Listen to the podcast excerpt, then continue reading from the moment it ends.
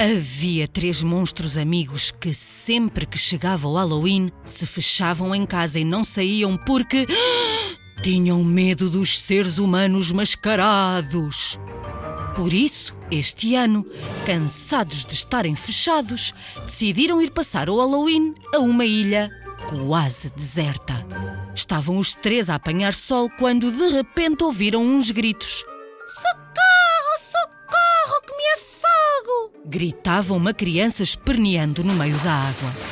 Os monstros nem pensaram duas vezes e atiraram-se à água para a resgatar. Afinal, era um ser humano demasiado pequeno para lhes meter medo.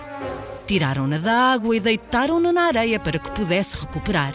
Obrigado! Disse o menino. Que máscaras tão fixes! Parecem mesmo monstros verdadeiros. E o menino levou-os à sua festa de Halloween, onde pela primeira vez os monstros se divertiram à brava. Às vezes, o medo não deixa os monstros usufruírem das coisas divertidas.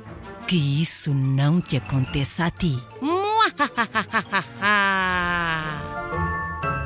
A história que acabei de te ler chama-se Monstros Medrosos e faz parte do livro Contos Assustadores, escrito por Maria Manheiro, da Porto Editora.